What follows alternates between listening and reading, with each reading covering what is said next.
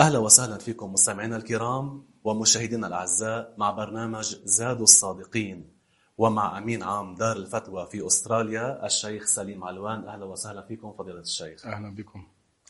النبي محمد صلى الله عليه وسلم قال ليس منا من لم يوقر كبيرنا ويرحم صغيرنا. كيف بنستدرك اليوم الحال يلي أبناء المسلمين بهالأيام اللي عم نعيشها؟ بسم الله الرحمن الرحيم. الحمد لله ثم الحمد لله وصلى الله وسلم وبارك وشرف وكرم على سيدي رسول الله وآله وصحبه ومن والاه. أسأل الله تعالى التوفيق والسداد والإخلاص. آمين. آمين. أما بعد بالنسبة لحديث نبينا عليه أفضل الصلاة وأتم التسليم ليس منا من لم يوقر كبيرنا ويرحم صغيرنا حديث ثابت رواه ابن حبان وغيره. معناه لا يكون على طريقتنا الكاملة من لم يوقر كبيرنا ويرحم صغيرنا. معناه لا يكون من المتقين من لم يتصف بهذه الصفة وهي توقير الكبير ورحمة الصغير. النبي صلى الله عليه وسلم أرشدنا إلى هذا الأدب النبوي الشريف المحمدي ليكون الإنسان منا عاملا بذلك. فنحض أنفسنا ونحض غيرنا لا سيما من شباب هذا العصر أن يمتثلوا هذا الأدب النبوي. توقير الكبير احترام الكبير في السن. احترامه توقيره ولو في بالفعل ولو بالقول. فضيلة الشيخ الاحترام كيف بنترجم الاحترام من الصغير للكبير؟ كيف بيحترم الصغير للكبير؟ الاحترام من الصغير للكبير له عدة أبواب لو بالفعل ولو بالقول. حتى كان سيدنا ومولانا الإمام المحدث الشيخ عبد الله الهرري رحمات الله عليه يعلمنا هذا الحديث وكان في بعض الأيام يكتبه على اللوح عنده لينتبه الصغار لتوقير الكبار حتى قال لنا حتى في المجلس يعني إذا دخل الكبير في السن إلى مجلس العلم نقدمه نجلسه مكاننا إذا كنا نحن بقرب المدرس وجاءنا كبير في السن ندخله ليجلس مكاننا. هذا من توقير الإنسان الكبير. فلذلك ينبغي من المسلم أن يحترم من هو أكبر منه سنا يتأدب معه بالقول يتأدب معه بالفعل يقدمه على نفسه بالمجلس ويرى نفسه أمامه أنه مثل الولد الصغير مثل الابن وأن ذاك كبير بالسن له خبرة له شأن له احترام. فينبغي منا أن نعمل بهذه الوصية وأن لا يعامل الصغير الكبير بكلمات فيها بذاءة أو بفعل يدل على أنه لا يحترمه ولا يوقره كحال كثير من الشباب. الذي نراه من كثير من الشباب في هذه الأيام حتى مع آبائهم لا يحترمونه. فضيلة الشيخ بنلاقي إنه الصغير بده يقوم يقعد الكبير إذا كان في مجلس. نعم. طيب إذا وقت الأكل كيف الصغير اليوم بيتصرف قدام الكبير أثناء وجبة الطعام؟ كذلك من ضمن العمل بهذا الحديث الشريف ضمن مأدوبة الطعام يقدم الصغير الكبير على مأدوبة الطعام إن كان بالمجلس أو بالبدء بالطعام كأن يقول له مثلا أنت تفضل تكون قبلنا أن تبدأ بالدعاء قبل أن نأكل. وهكذا حتى يظهر من الصغير احترام هذا الكبير. وهذا مما علمنا إياه النبي صلى الله عليه وسلم. ولا يدل هذا إلا على الأدب ولا يدل هذا إلا على التواضع من هذا الصغير. هذا ليس من باب الإذلال كما قد يذهب بعض الناس أو يتصوروا إنما هذا من باب التواضع والأدب الذي علمنا إياه النبي صلى الله عليه وسلم. وهذا ما يحبه الصغير نفسه إذا صار كبيرا أن يرى الصغير في السن يعامله هذه المعاملة الحسنة. إذا ليس منا من لم يوقر كبيرنا ويرحم صغيرنا كذلك الكبير في السن ينبغي منه أن يرحم الصغير أن يعطف عليه أن يعينه أن يساعده أن ينصحه لا أن ينظر إليه نظرة احتقار كأن ينظر إليه نظرة كبر. أنا أكبر منك سنا. أنت قد فخدي عم تحكي معي وتنصحني. أنا أكبر منك بالسن. بل ينبغي منه أن يعامله بالرحمة. إذا رآه مثلا وقع يساعد. يساعده. إذا وجده على غلط ينصحه. إذا رآه يحتاج إلى أن يتعلم علم الدين يعلمه بنفسه أو يرشده إلى من يعلمه علم الدين. يظهر من هذا الكبير تجاه هذا الصغير الرحمة والعطف والحنان.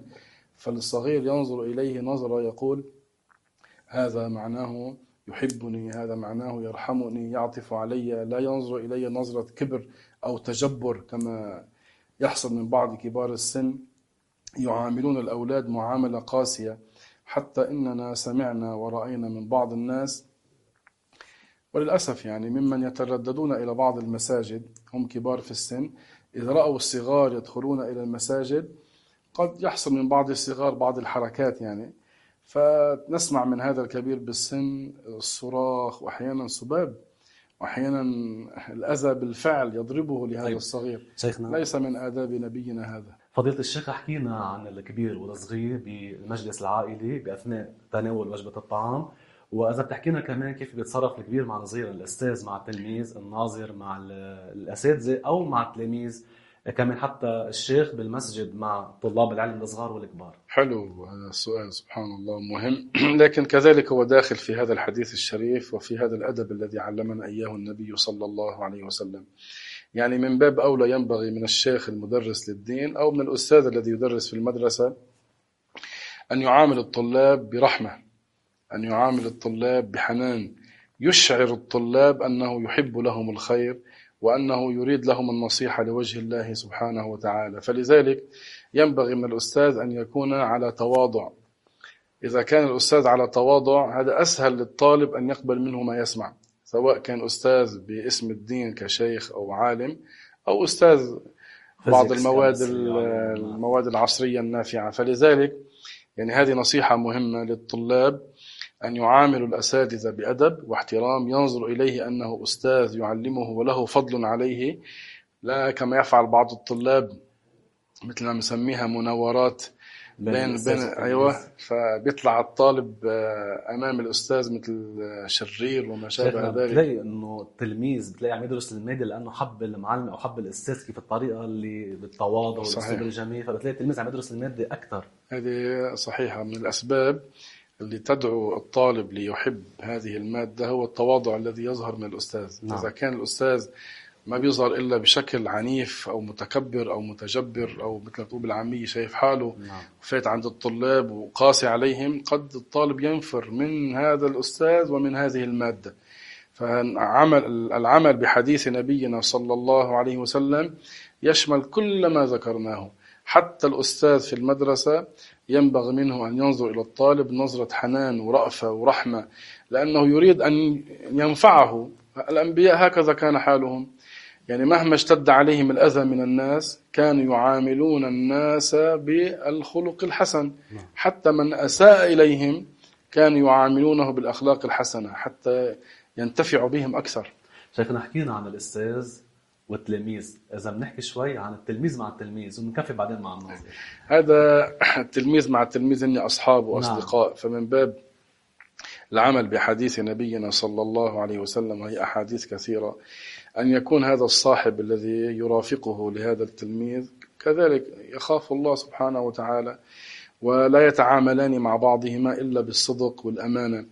وأن يذكره إذا نسي إذا حان وقت الصلاة يقول له الآن وقت الصلاة الآن وقت درس الدين الآن كذا. وإذا رآه على خلاف الشرع على شر على كذب على معصية يحاول أن يخلصه من هذه المعصية هذه علامة أن هذا الطالب يحب أخاه الطالب في الله سبحانه وتعالى الحب الحقيقي. هذا الحب الحقيقي المحبة في الله الصافية نعم. ما شاء الله الناظر مع كذلك بالنسبة للناظر مع الأساتذة والناظر مع الطلاب نعم.